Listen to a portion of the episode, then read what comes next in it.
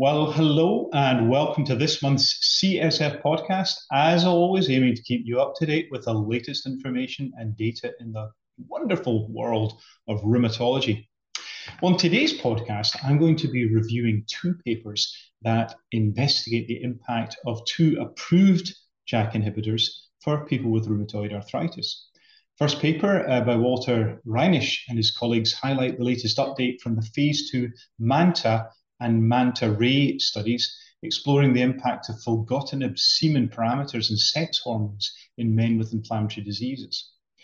Uh, in the second paper, David Simon and his team investigate the impact of baricitinib on volumetric bone mineral density and several other markers of bone health in RA patients. So it's quite interesting. We're in that phase now of JAK biology where we're starting to look under the surface. We're starting to think about the detail of what these molecules potentially can uh, do in, in, in the context of wider human health.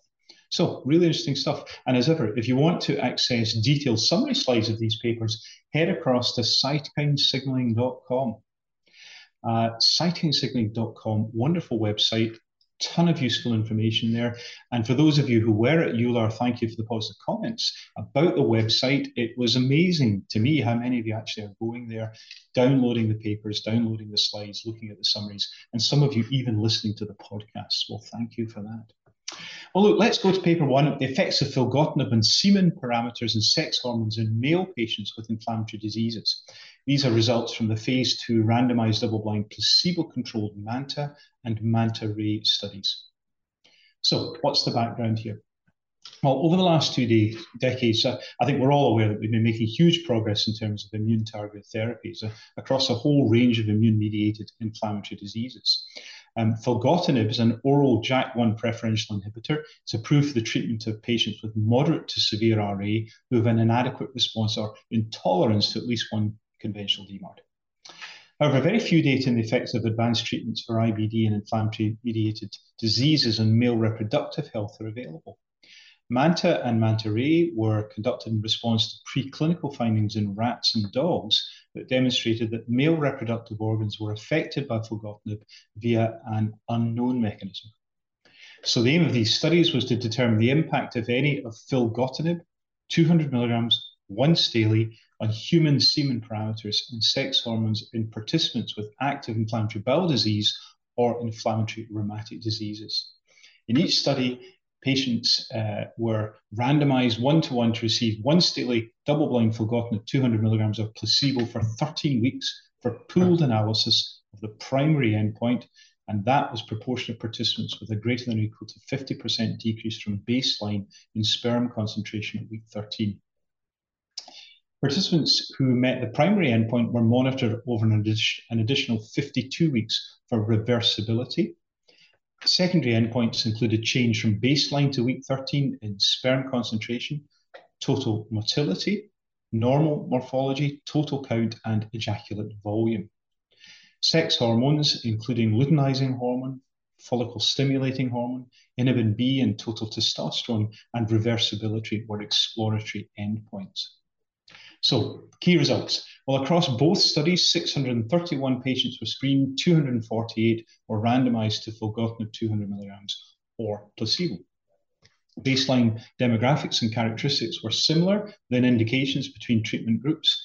Numerically similar proportions of filgotinib treated versus placebo treated patients met the primary endpoint, 6.7% versus 8.3% respectively. There were no clinically relevant changes from baseline to week 13 in semen parameters or sex hormones or patterns of reversibility between treatment groups.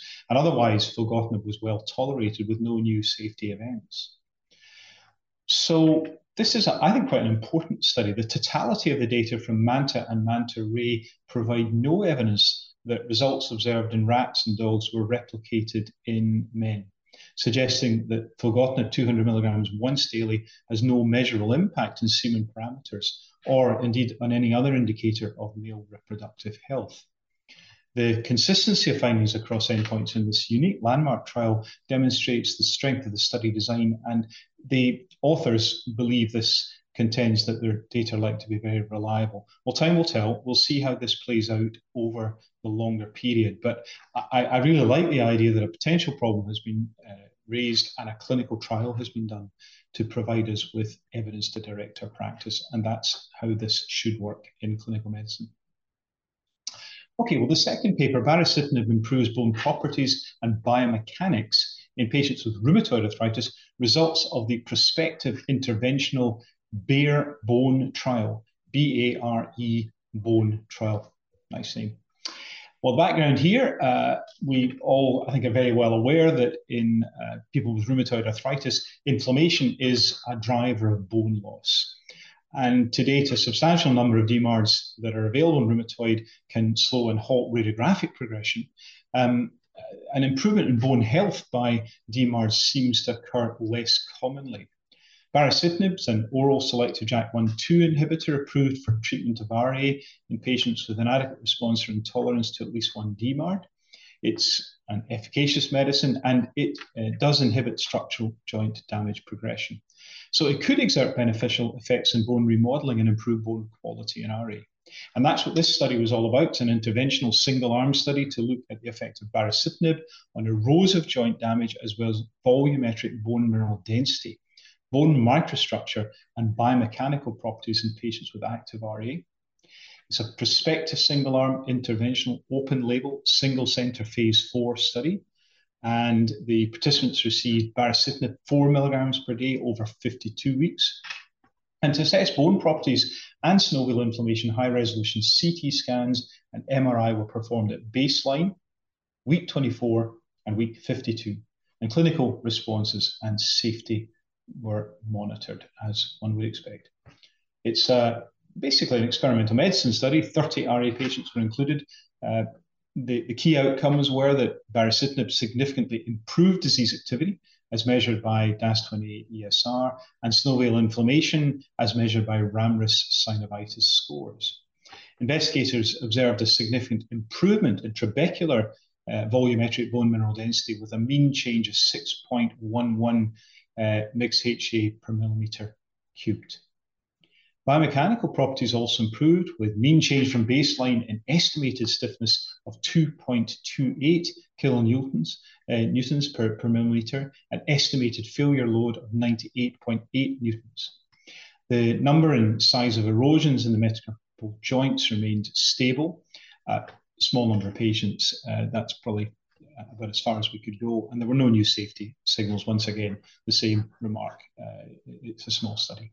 And we've got huge evidence bases now that give us the highlights and safety issues around baricitinib and the wider JAK family. So, concluding here, well, this is the first trial to look at evidence for an improvement of bone strength in people with rheumatoid after treatment with a JAK inhibitor. Uh, baricitinib led to a significant increase in estimated failure load and bone stiffness relatively rapidly, actually, after treatment initiation, which is absolutely fascinating and speaks to the systemic bone interactions that occur in people with rheumatoid. And in addition, JAK inhibition by baricitinib in this occasion stabilized bone mineral density and halted progression of bone erosions, even in high resolution imaging. So that adds a little more to what we've already seen in larger powered trials. So taken together, I think these data do show us that baricitinib is not only effective in joint inflammation, structural damage inhibition, but may also provide wider improvements in bone functional properties. I think more studies are needed just to confirm and extend this, but it's a very nice experimental medicine approach, and my congratulations to the authors. Well, let me close by reminding you that the publications uploaded this month are on cytokinesignaling.com. Of course, there's a whole lot of podcasts and other resources there, which I hope you will find useful.